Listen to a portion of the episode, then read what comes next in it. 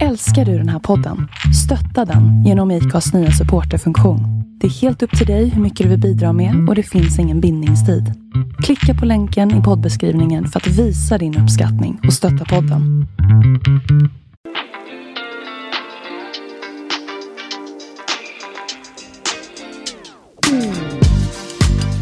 Hej och välkomna till Svengelska, en podd med mig Emon och Love. I den här podden så intervjuar vi intressanta svenskar som har valt att flytta från Sverige till USA. Ja, och idag har vi faktiskt en väldigt spännande gäst som vi ska träffa. Love, vem ska vi träffa? Ja, men vi har ju faktiskt Taras här, Taras Kravchuk, som eh, bygger motorcyklar. Han, man kan lite säga att han är eh, motorcykelvärldens Elon Musk. Kan ja, man säga det kan man verkligen säga. Vad är din relation till motorcyklar? Eh, det, min relation till motorcyklar är att min pappa hade motorcykel när vi var små. Eh, det var någon form av Yamaha-liknande. Det finns en väldigt cool bild på honom med helt liksom, det så cool läderoutfit med eh, stort afro. Oh, wow. eh, och, men sen så sa mamma till honom till slut att så här, nu, nu när vi har, liksom, de har fått lite barn så ingen mer motorcykel. Så då, motorcykel. nej, då fick jag sälja den. När, var- när körde han motorcykel senast? Eh, nej men jag tror att det är liksom 30, alltså, typ, ja, det, jag, Fick du ja. åka med? Nej, det var Jo. innan. Jo, Ah, jag, jag tror att jag fick faktiskt åka med. Eller får man säga det? Jag gjorde nog det. oh, utan hjälp. nej, ja, Jag har där. fan aldrig åkt motorcykel. Inte? Nej, det är sjukt. Alltså inte blivit skjutsad eller? Nej. Oh wow. Jag har åkt eh, moped. Ja, men det är typ samma sak. Just det. Nej, jag tror faktiskt inte det. DT. Ja, men, Yamaha DT. men vet du, vad vet du mer om den här eh, Taras?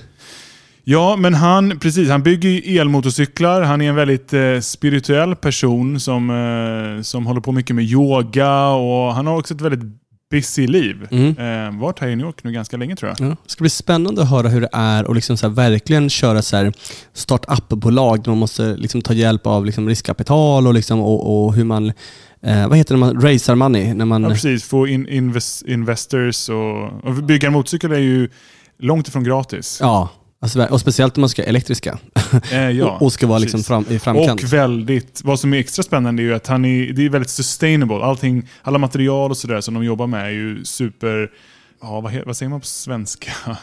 Hållbart. Hållbara. Ja. Precis. Ja. Hållbara material. Nej, men jättekul. Låt oss då få eh, sätta igång det här. Vi kör igång. Ja, välkomna.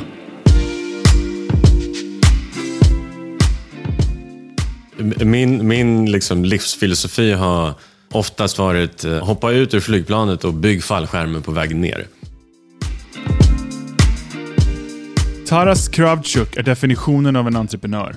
Som andra generationens rysk invandrare till Sverige och nu bosatt i New York har han trots sin unga ålder hunnit med att jobba 9-5, startat minst fyra framgångsrika bolag och är nu grundare, CEO och designer för Tarform. Morgondagens motorcyklar, som han själv uttryckte det i en intervju för New York Times. Med en elektronisk motor och säten tillverkade av ananas, linfrö och alger så är nog tar form just det. Gör dig redo för en fantastisk resa med en otroligt ödmjuk person som har fötterna stadigt på jorden, ett spirituellt öppet sinne med stor empati för klimatet och för hur vi på bästa sätt kan skapa en så hållbar planet som möjligt. Inte kanske, men med största sannolikhet så kan namnet Elon Musk snart bytas ut mot Taras Kravchuk. Enjoy.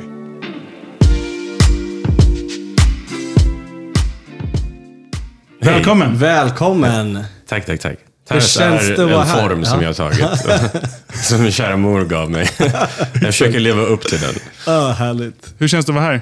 På denna jord, på denna kontinent, i denna lägenhet. Svara fritt. Underbart. härligt.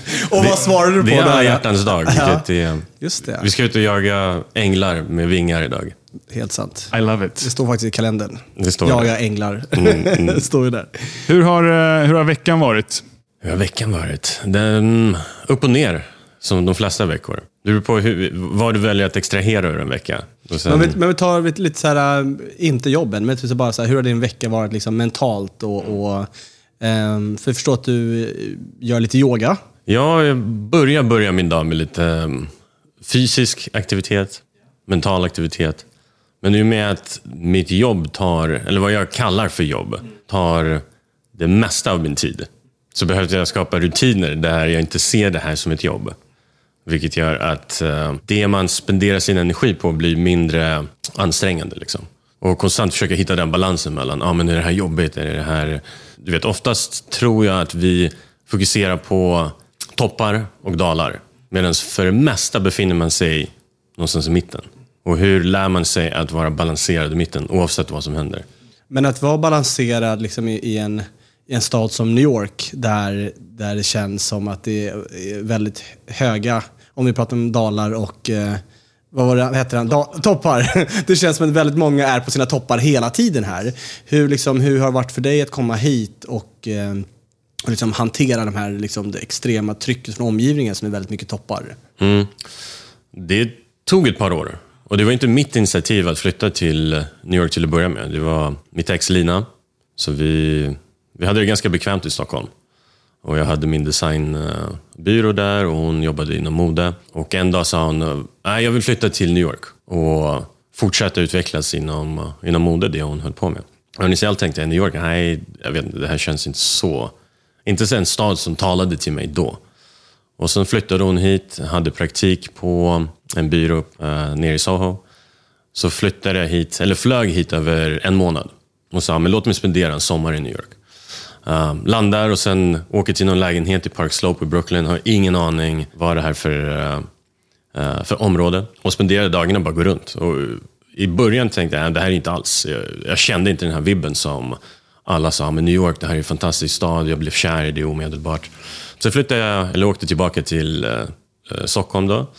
Och efter Linas praktik, efter tre månader, så åkte hon tillbaka till Stockholm och sa, att jag flyttar till New York. Jag sa, okay, är du säker? Liksom. Ja, ja, Och sen uh, lekte jag lite med tanken, bara, men varför inte? Vi har bott i Stockholm nu i fyra, fem år. Uh, så vi träffades initiellt i Australien. Och sen från Australien flyttade vi till Stockholm. Så det, det var dags att liksom flytta någon annanstans.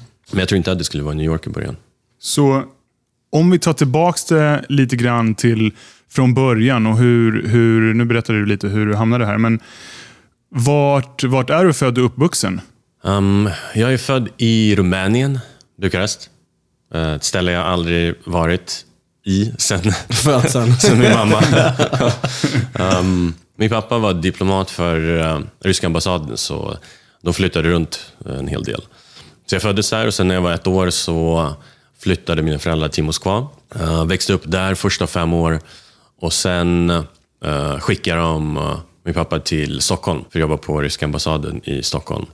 Uh, och sen efter det hoppade han runt på en hel del uh, olika företag. Så jag tror i tidig ålder såg jag min pappa göra många olika saker. Och det antagligen la grunden till varför jag valde att leva ett liv. Ja, men här är en idé, varför inte prova att göra det istället för att välja en sak och dedikera din din tid på. Och, och på tal om det spåret med, med så du, du säger lite att det är lite där du tror det kom, din liksom entreprenörsanda, som vi kommer att prata om mer om snart, lite kommer ifrån. Att det satte sig lite där från tidig ålder av att se din egen pappa jobba med många olika typer av branscher, och olika typer av företag och allt från liksom politiskt eh, till liksom entreprenörigt. Liksom, eh, är det där det satte sig lite den grunden för dig? Det tror jag absolut. Och min uppväxt var inte stabil som de flesta svenskar har.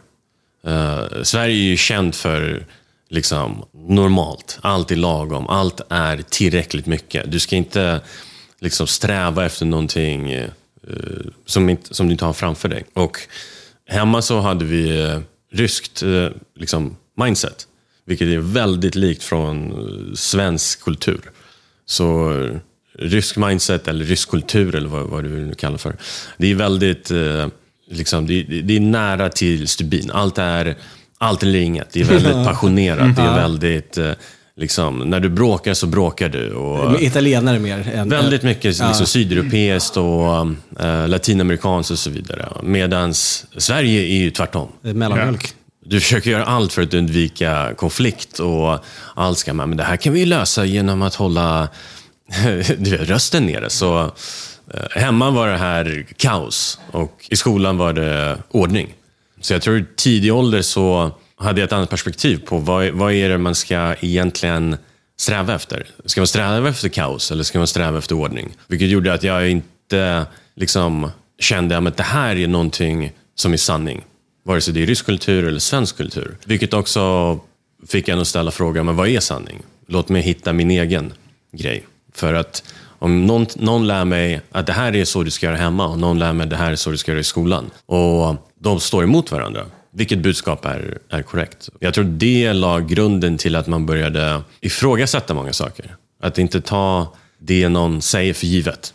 Och säga, ja, men bara för det är så, bara för vi har gjort någonting på ett visst sätt, betyder det inte att det är rätt sätt. Och det betyder inte att det är det enda sättet att fortsätta göra på. Vem var, vem var din mamma i familjen? Du så, du har fått den delen av din pappa. Vad har du fått med dig från din mamma? Min mamma var en uh, lärare hela sitt liv. Så hon, hon dedikerade sitt liv att uh, inspirera andra människor och uh, lära dem någonting som de inte vet. de flesta lärare, jag tror vi kan alla hålla överens om, det är få lärare vi kommer ihåg från skolan. de flesta säger, här är en bok, läs den, memorera den utan till. Men av hundratals lärare, det är kanske två eller tre som vi faktiskt minns och tänker, fan det där, det där är en person som lärde mig någonting.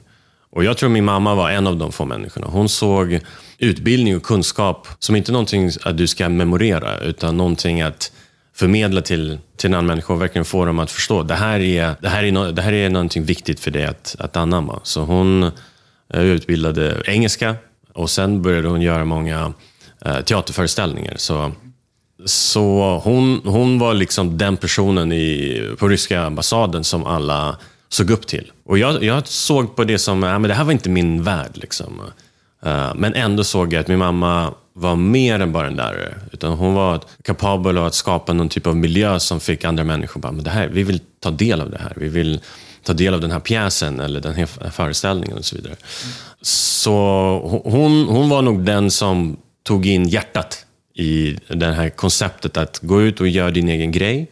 Men gör det med, med medkänsla. Gör inte det med det här cutthroat uh, affärstänk att uh, du vet, det kan bara vara en vinnare och så vidare. 100 procent.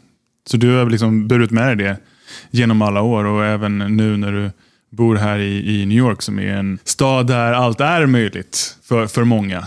Eller det är därför många flyttar hit. För man tänker att här finns det så mycket möjligheter. Här finns det så mycket man kan göra. Det är många som är likasinnade och som, kan, eh, som har samma liksom, driv så jag tänkte vi kan ju gå tillbaka lite grann till din tjej eh, ville flytta till New York. Innan ni flyttade, vad, vad jobbade du med då?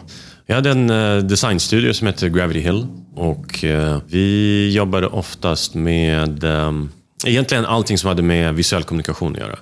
Så hjälpa startups att eh, ta fram deras produkter, framförallt inom tech, så eh, mjukvara, eh, mobile, webb bygga visuella identiteter, varumärkespositionering, strategi och så vidare. Och det gick, det gick helt okej. Det var jag och vi var tre pers, så en liten byrå. Och mångfald av projekt. Allt från liksom större marknadskampanjer till små lokala företag. Men det, det fanns alltid en sån här, ah, men sitta framför datorn åtta timmar per dag var inte så jättespännande. Så som sidogrej så fokuserade jag mer och mer på hårdvara. På Hellre brukar jag designa möbler, kockknivar, lampor. Liksom, någonting som hade med den fysiska världen att göra. För det var inte tillräckligt för mig, kände jag, att skapa bara en hemsida eller en mobilapplikation. Liksom.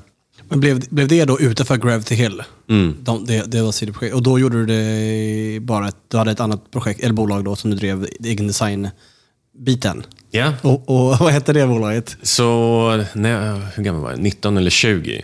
Så tänkte jag, men låt mig inte bara ta det här som en hobby, utan låt mig starta ett företag där jag kan göra vad jag vill i princip. Allt från designa bord till uh, ja, vad som helst. Um, jag kallar det för tar form.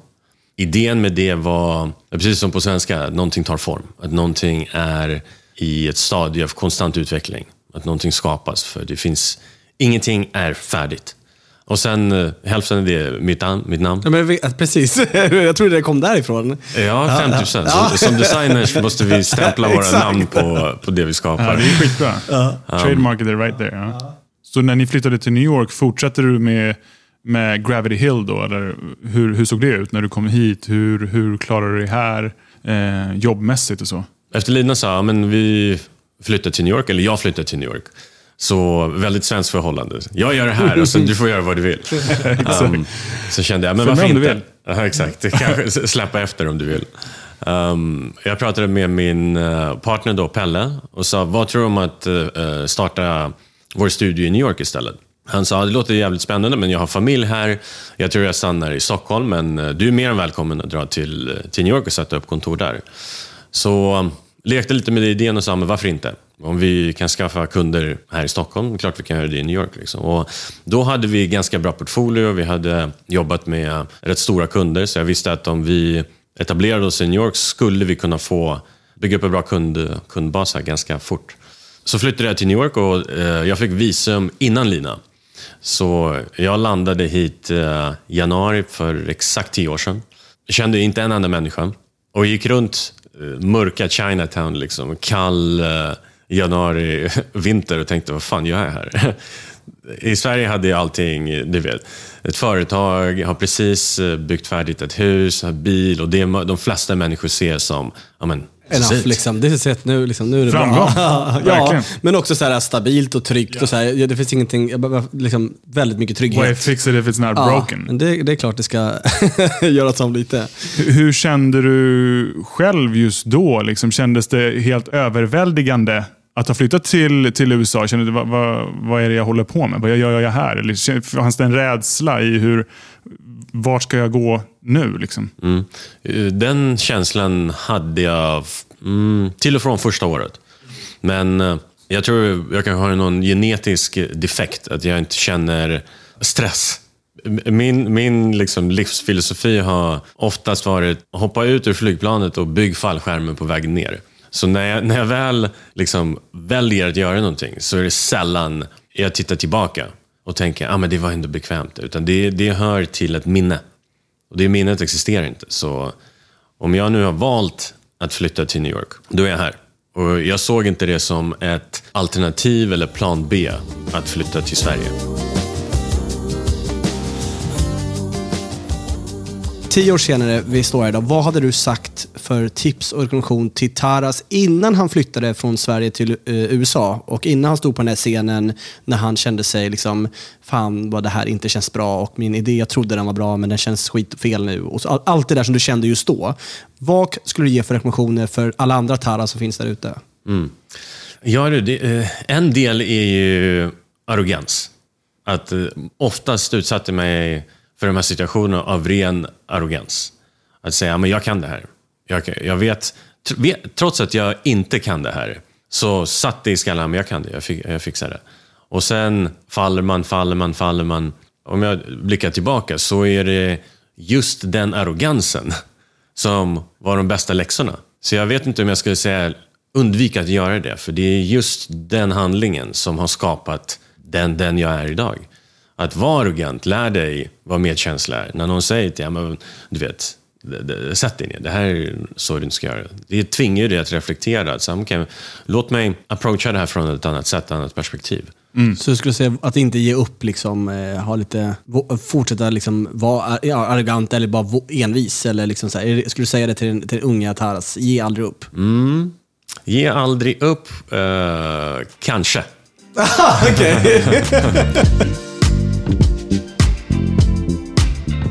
Innan vi går in på lite mer vad du gör idag. Eh, för du menar, du, ditt, ditt kontor ligger ju faktiskt bara eh, några minuter härifrån. Du promenerade till vår poddstudio här i Brooklyn. Och... Eh, förlåt, jag ska inte skratta åt mina egna skämt. Eh, Det är helt rätt. Ja, vet du det. Men, men tänkte vi att vi, vi har en liten, en liten grej här som vi kallar för snabba frågor. Så vi tänkte ställa lite snabba frågor där vi ställer lite Sverige mot USA.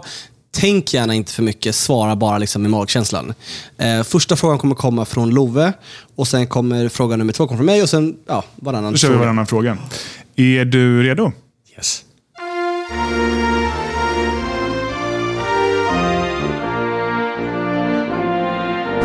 New York Times eller Dagens Nyheter? New York Times. Svenska eller amerikanska pannkakor? Mm. Svenska pannkakor. Hiking i Sverige eller i USA? Jag har inte hajkat så mycket i Sverige, så det får nog bli USA. Polestar eller Tesla? Huh. Polestar skulle jag nog säga. Ahlgrens bilar eller M&M's? Ahlgrens bilar. Ulf Lundell eller Bob Dylan? Mm, någonstans i mitten, men om jag måste välja Bob Dylan skulle jag säga. Tack! Det var dagens snabba frågor. Kul! Bra svar. Okej, så nu har du alltså startat ditt eh, andra bolag här, Everbliss, som hade lite mer fokus på mental hälsa. Ehm, hur, hur utvecklades det och eh, vad hände med det bolaget? så att säga? Så efter designstudion, eller Gravity Hill hade jag som liksom konsultstudio än så länge. Så det, det var...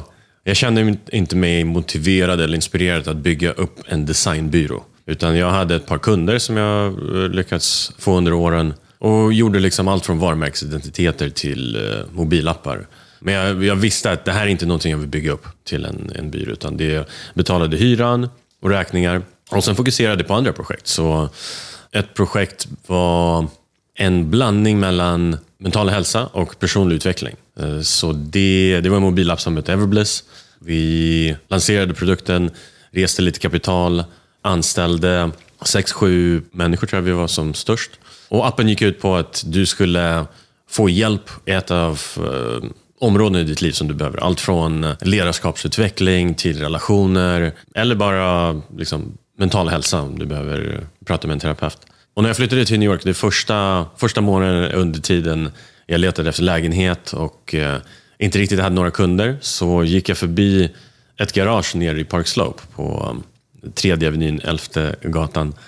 Och det var ett stort garage och jag gick förbi och så såg jag hundratals motorcyklar.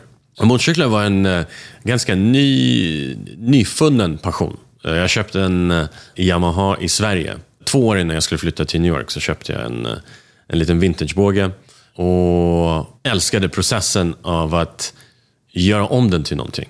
Så den, den motorcykeln jag hade i Sverige, jag målade om den bara, men det, det var liksom en fascinerad aspekt av att jobba med en maskin.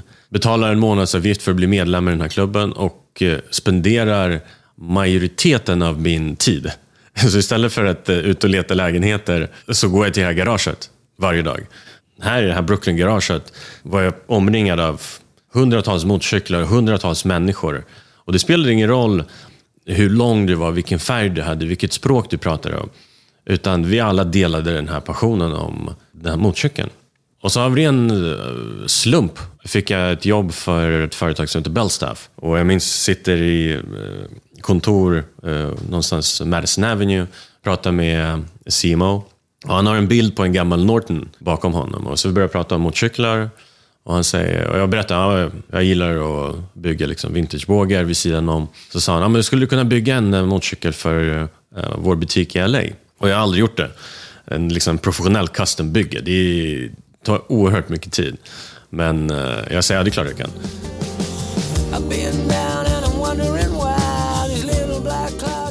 Vad är Tarform då? Vad är det idag? Vad står det för idag? Så det börjar med en, en motorcykel. Och varför en motorcykel? För det är någonting med den här formen som ger en liksom primal upplevelse, en, en visceral thing. Så om den här maskinen förmedlar en person känsla av frihet, vad mer kan vi förmedla genom maskinen?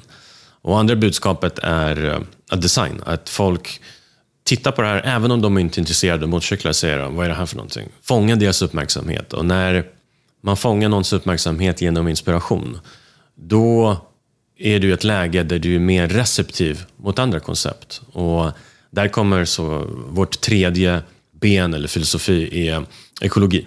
Så hur, hur får vi folk att tänka i andra banor och den relationen vi har till objekt runt omkring oss. Där vi börjar ifrågasätta, var kommer det här? Var den här t-shirten sydd av en sjuåring i Kina?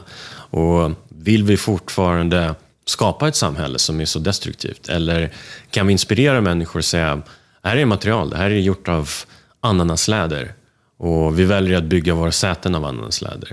Här är ett material av flaxseed, blommor. Och det finns andra metoder att tillverka saker eh, som, eh, som inte förstör miljön. Det vi vill göra med Tarform är att uh, skapa ett varumärke som står för någonting. Uh, skapa ett varumärke som, förutom att bygga en produkt som är en motorcykel, hur kan vi skapa ett helt nytt system om att bygga för etiska företag? Uh, bygga företag som tittar på vad är det för material som används i skapandet av den här produkten. Varifrån kommer materialet? Hur giftigt är det här? Hur påverkar det här materialet vår miljö? Eh, vad är din, liksom, vad motiverar dig? Vad får dig att gå upp på morgonen och promenera till jobbet och, och, och göra det arbetet ni gör. Så vad, vad får mig att gå upp på morgonen är att eh, använda de verktygen som jag skapat under mitt liv, vilket är verktyg av design, av att göra någonting som är vackert, att få andra människor att känna sig inspirerade. Men också lägga in det här, vad är det jag bidrar med på en större skala? Vart befinner vårt samhälle idag? Och vad kan jag göra med, med form, med estetik? Att, eh, att få människor att tänka lite andra vanor. Jätteintressant. Jag tänkte faktiskt prata lite om året som har varit. Det var ett, ett, ett år fyllt av massa olika saker. Det var allt från ett eh, nyval, det var BLM, det var pandemi. Eh, hur blev du påverkad liksom, som individ, men också hur blev din verksamhet eh, påverkad under det här året 2020 som har varit precis? För mig personligen har det varit ett eh, förvånansvärt balanserat år. För att jag har fokuserat på det jag behövt göra. Och förra året, vi var mitt uppe i byggena att bygga, att färdigställa vår eh, väg, vad ska man säga, street legal version av motorcykeln. Så det var full fokus att bygga klart den och lansera. Så vår timing för vad som hände var helt okej okay för oss. Det vill säga, vi började inte producera än, utan vi hade månader av pure research och utveckling. Och sen på grund av covid så var det en ganska intressant biprodukt att människor åker mindre tunnelbana, mindre buss och helt plötsligt har den sektorn som vi är i, vilket är lightweight mobility, blivit extremt hett. För mig personligen har det, har det verkligen varit ett tillfälle att ta ett steg tillbaka på ett högre plan. När man är involverad i liksom day-to-day tasks, att alltid se tidsplaner, milstolpar och så vidare, eh, möten. Helt plötsligt har allt det där dragits ner till noll. Och vad är det som är kvar? Det är ju tomheter kvar. Och lämnar mycket utrymme för att tänka, men hur, hur kan jag fokusera på det som är faktiskt rätt? Hur lyssnar jag på min egen röst istället för att bli överväldigad? Och New York är ju en sån stad där det är ingen brist på energi från varje håll. Definitivt. Jag tror liksom, vi båda, jag och du Lova, har ju mycket om det också, liksom hur, hur det här året faktiskt, eh, men alltså jag, jag älskar ju inte motionera, men det här året så började jag motionera liksom regelbundet. Jag började med meditera eh, regelbundet och, liksom, och laga mat hemma själv. Det var inte äta ute snabbt. Men liksom, det fick ju mig att må bra både alltså inifrån och ut. Och inte bara liksom utifrån, och utifrån självklart också fysiskt. Men det har ju verkligen varit ett år som har fått väldigt många människor att tänka till och, och, och börja tänka på vad är viktigt. Eh. Ja men verkligen. Jag tror det har väl som du säger, det har skapats ett tomrum. Eh, verkligen. Tidigare så har man liksom kunnat fylla kalendern med alla de saker som man kunde göra i New York. För New York är ju en stad där, där det händer saker hela tiden och man vill konstant hålla sig... Liksom, det är skönt att vi har lite bra New York eh, sounds in the. Det skapar verkligen en skön vibe. Eh, men så nu, samma sak för mig. Det gav mig jättemycket tid att kunna liksom gå tillbaka till mig själv, reflektera, tänka, meditera och verkligen försöka ja, lära känna mig själv på ett helt nytt plan. Du är ju, jag vet ju att du också är en väldigt eh, aktiv person, både liksom personligen och uppenbarligen när det kommer till liksom jobb också. Eh, och hur hur liksom balanserar du den delen av att jobba och kunna liksom hitta dig själv och, och känna att du mår bra utanför för jobb? Uh, basically. Mm. Börja med att göra det här.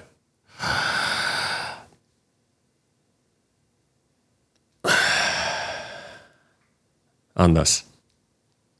Det är det enklaste receptet som alla har så här tillgängligt. Bara andas. En grej som jag tror hela entreprenörsvärlden lider av är den här uppfattningen att eh, du måste jobba 24-7. Att du måste verkligen dedikera varenda vakna minut till ditt företag. Hur många som stora entreprenörer som vi ser lever balanserade liv? Inte så många. Och har sett det har jag ställt mig den frågan. Ja, men vill jag vara den personen som jobbar på whatever jag gör 24 timmar om dagen? Nej.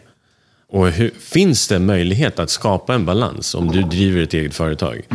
Om du dedikerar så mycket energi och hjärta till att bygga någonting, kan du också hitta balans när du stänger ner. Och vad är den balansen? Och för mig har jag identifierat att den balansen kommer att eh, bli så tyst som möjligt i ditt sinne.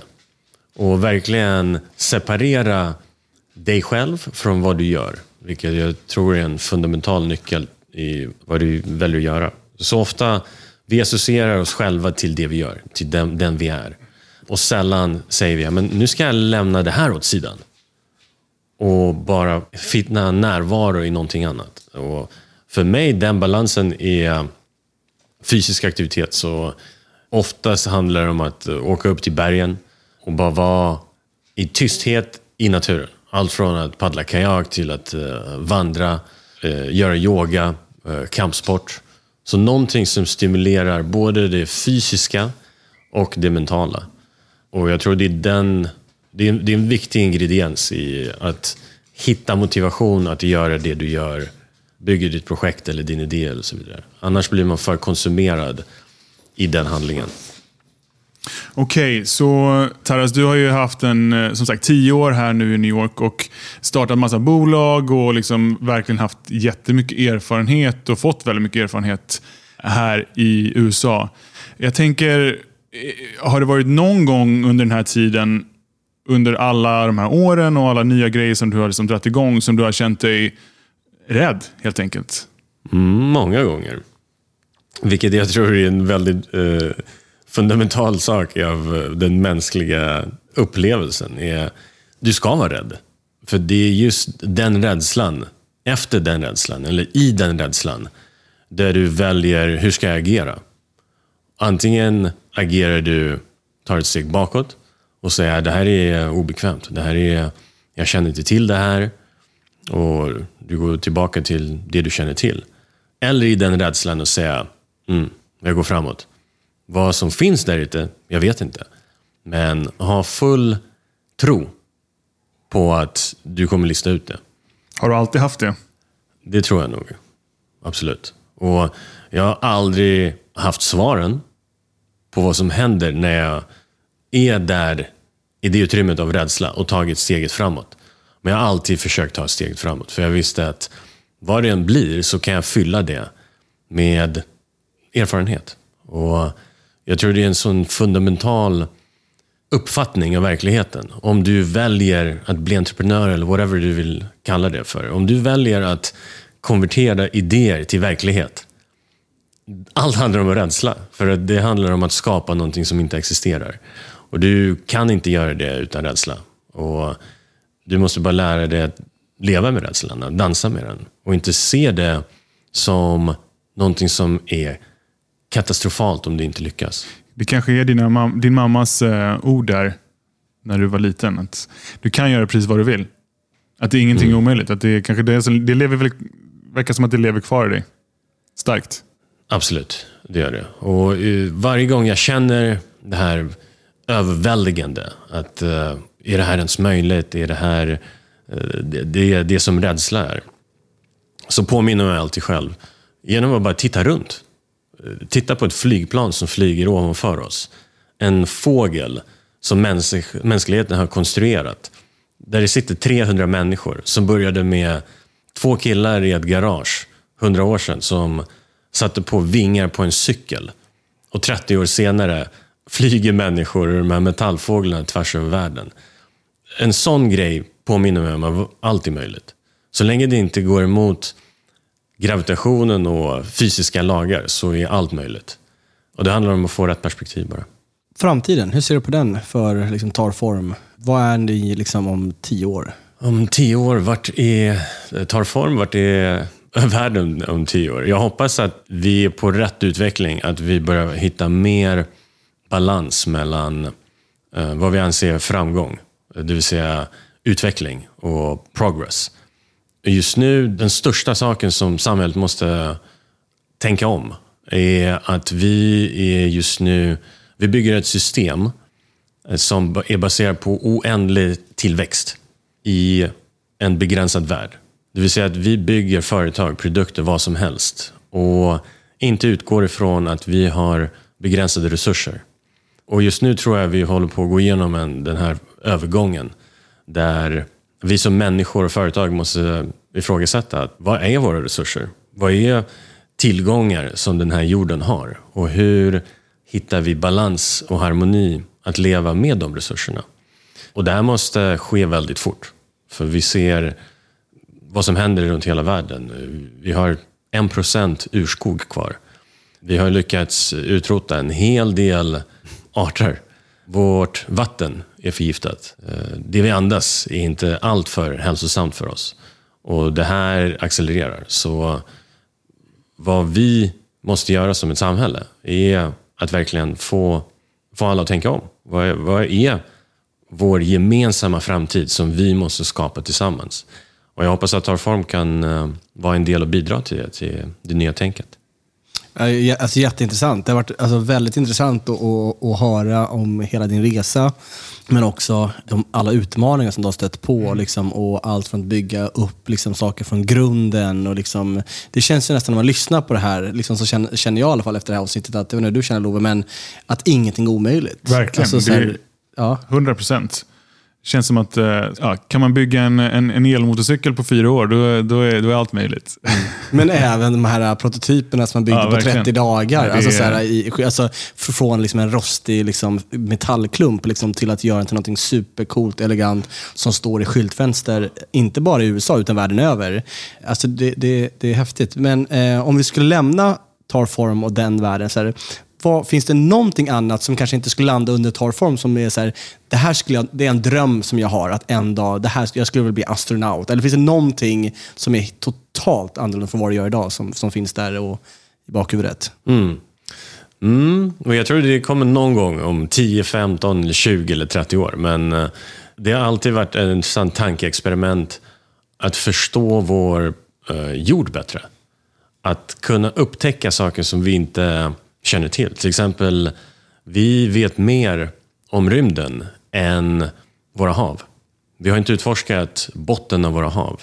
Så hur skulle det se ut att dedikera sig tio år av sitt liv att fortfarande bege sig ut till de ställen som ingen har varit på? Det djupaste, Mariana Trench som är, eh, jag minns inte hur, hur djup den är, men eh, att bygga en, eh, en ubåt och ta sig ner dit nära liksom, magman av, av jorden. Eller ge sig ut in i de djupaste skogarna och förstå de djuren som vi har fortfarande att upptäcka, vilket är tusentals arter. Att kunna förstå systemet som vår planet är uppbyggd av. Allt från hur molnen bidrar till vårt vatten och verkligen se, det här som, ett, som en levande organism. Och jag tror vi har bara skrapat på ytan av eh, vad är det som möjliggör den här processen? Vad vi kallar liv. Allting som är levande. Från ekosystem som träden som kommunicerar med varandra och bidrar och ger varandra näring. Från svamparna som ger så mycket näring till eh, vår jord. Det, det, är en oändlig process. Skulle du vilja studera mer kring det eller skulle du vilja arbeta? Alltså hur, hur tänker du att, vad kommer Taras in i bilden? Jag ser det som en uh, organisation. Mm precis som jorden är en organisation, att det här skulle vara en organisation av människor som väljer att bidra med sin kunskap. Allt från eh, biologi till arkeologi till eh, teknologi. Och till exempel nu har vi börjat ta bilder ovanifrån med eh, LiDAR. Vilket gör att vi kan se vad som händer under jorden och utforska forna civilisationer. Så hur kan vi använda teknologi för att möjliggöra nya upptäckter? Och vad är LiDAR? Det har jag aldrig hört förut. Uh, LiDAR är en laserradar i princip. Det är det du använder på när uh, Google gör autonoma bilar. Så använder de LiDAR för att uh, skapa miljön runt dig. Men du kan göra det ovanifrån på ett flygplan. Så till exempel om du flyger över en regnskog. Ovanifrån ser du ingenting förutom träd. Men om du tar en bild så ser du vad som händer under. Vilket gör att vi kan se om det är en by som har varit nedgravd i djungeln för 3-4 tusen år. Nu kan vi göra det på studs. Och hur mycket mer sånt kan vi, kan vi hitta inom närmare framtid? Mm. Riktigt spännande. så om folk är mer liksom intresserade utav, utav Tarform och, och det jobbet som, som ni gör och det jobbet som du gör. Och man kanske till och med är sugen på att köpa en, en elektrisk motorcykel. Hur, hur bär man sig åt då? Finns den på marknaden och um, var kan man i så fall få tag på den? Vi ska börja tillverka den första sommaren. Men på alla klassiska sociala kanaler, tarform.com, Instagram tarform. Okej. Fantastiskt. Alltså jättefantastiskt. Vi har några frågor som vi alltid ställer till våra gäster i Love eh, på slutet av varje intervju. Och eh, En av de frågorna är, finns det någon, nå- någon eller några personer med svensk bakgrund som du kan känna eller inte behöver känna, eh, eller känner till, eh, som du tycker att vi borde bjuda in till den här podden? Vilka skulle det vara? Som bor i New York. Det kan bo i USA, var som helst i USA. Mm, jag känner inte så många svenskar som bor i New York. Eller som bor i Sverige. Även om du inte känner dem. Ja, exakt, så det, det, det kan vara att du känner till dem. Mm, jag vet inte om han bor i USA. Det tror jag han gör. Max Tegmark. Okej, och vad Vem är det? han? Han eh, är fader till eh, simulationsteorin. Teorin att vi lever i en simulerad verklighet. Och han är Oh, shit. professor på, jag minns inte vilket, Berkeley tror jag. Eh, så han forskar inom teknologi och människans medvetenhet. Det är jävligt spännande. Ja, väldigt, väldigt Ursäkta spännande. franskan, men eh, Du är ursäktad. vad, är, vad, är, vad är sista frågan igen? Ja, det kommer inte jag ihåg, för jag hittar inte. Jag höll också på att leta jag letar det så här nu. Jag, Jag är inne på exakt samma fil. jag kommer inte ihåg, jag hade, vi hade ju så här standardfrågor i dokumentet, men jag, tycker, jag vet inte var vi har sparat det, för det är så många Ehm. mappar nu. Eh, Okej, ehm, Taras. Är, är det någon fråga som du känner att vi har missat som du eh, skulle vilja ta upp så här på slutet? Nej. Fan, vi vi gjorde, till- till vi gjorde ett det. bra jobb då. High five på den. Okej. Ingen mer att tillägga. Ja, Exakt, inget mer att tillägga. Ja, perfekt. Ja, men superspännande. Eh, är vi i mål? Ja, jag tror det. Tack, alltså, tack, jättetack Taras för att du tog dig tid och eh, promenerade bort till oss i New York, till vår superexklusiva podcaststudio här i min lägenhet. Ja, och, eh, nej, men det har verkligen varit jättelärorikt och, och jag har i alla fall lärt mig jättemycket. Nej, det är en sjukt inspirerande resa och jag har ju känt dig i några år och har ju sett en liten del av den här resan. Och Det är extremt eh, coolt att se och jag rekommenderar verkligen alla att eh, gå in och följa Taras och, och ta form på alla, som sagt, alla sociala medier. Definitivt. Ehm, kul, nu ska vi käka lite. Ja, kyckling va? Ja, jag känner inte press alls. Emons special. Ja, berberekyckling kallar vi den för, så det är en eritreansk krydda. Så det ska vi se här nu om du ger wait. gott eh, betyg på. Vi har ju gett dig lite Polly. Heter det inte Polly? Eh, precis, lite Polly. exakt. Har du fått äta lite här nu i pauserna. Ikea-smask. Ja, exakt. Kiasnask. Tack Taras. Tusen tack igen Taras. Mitt nöje. Tack så hemskt mycket.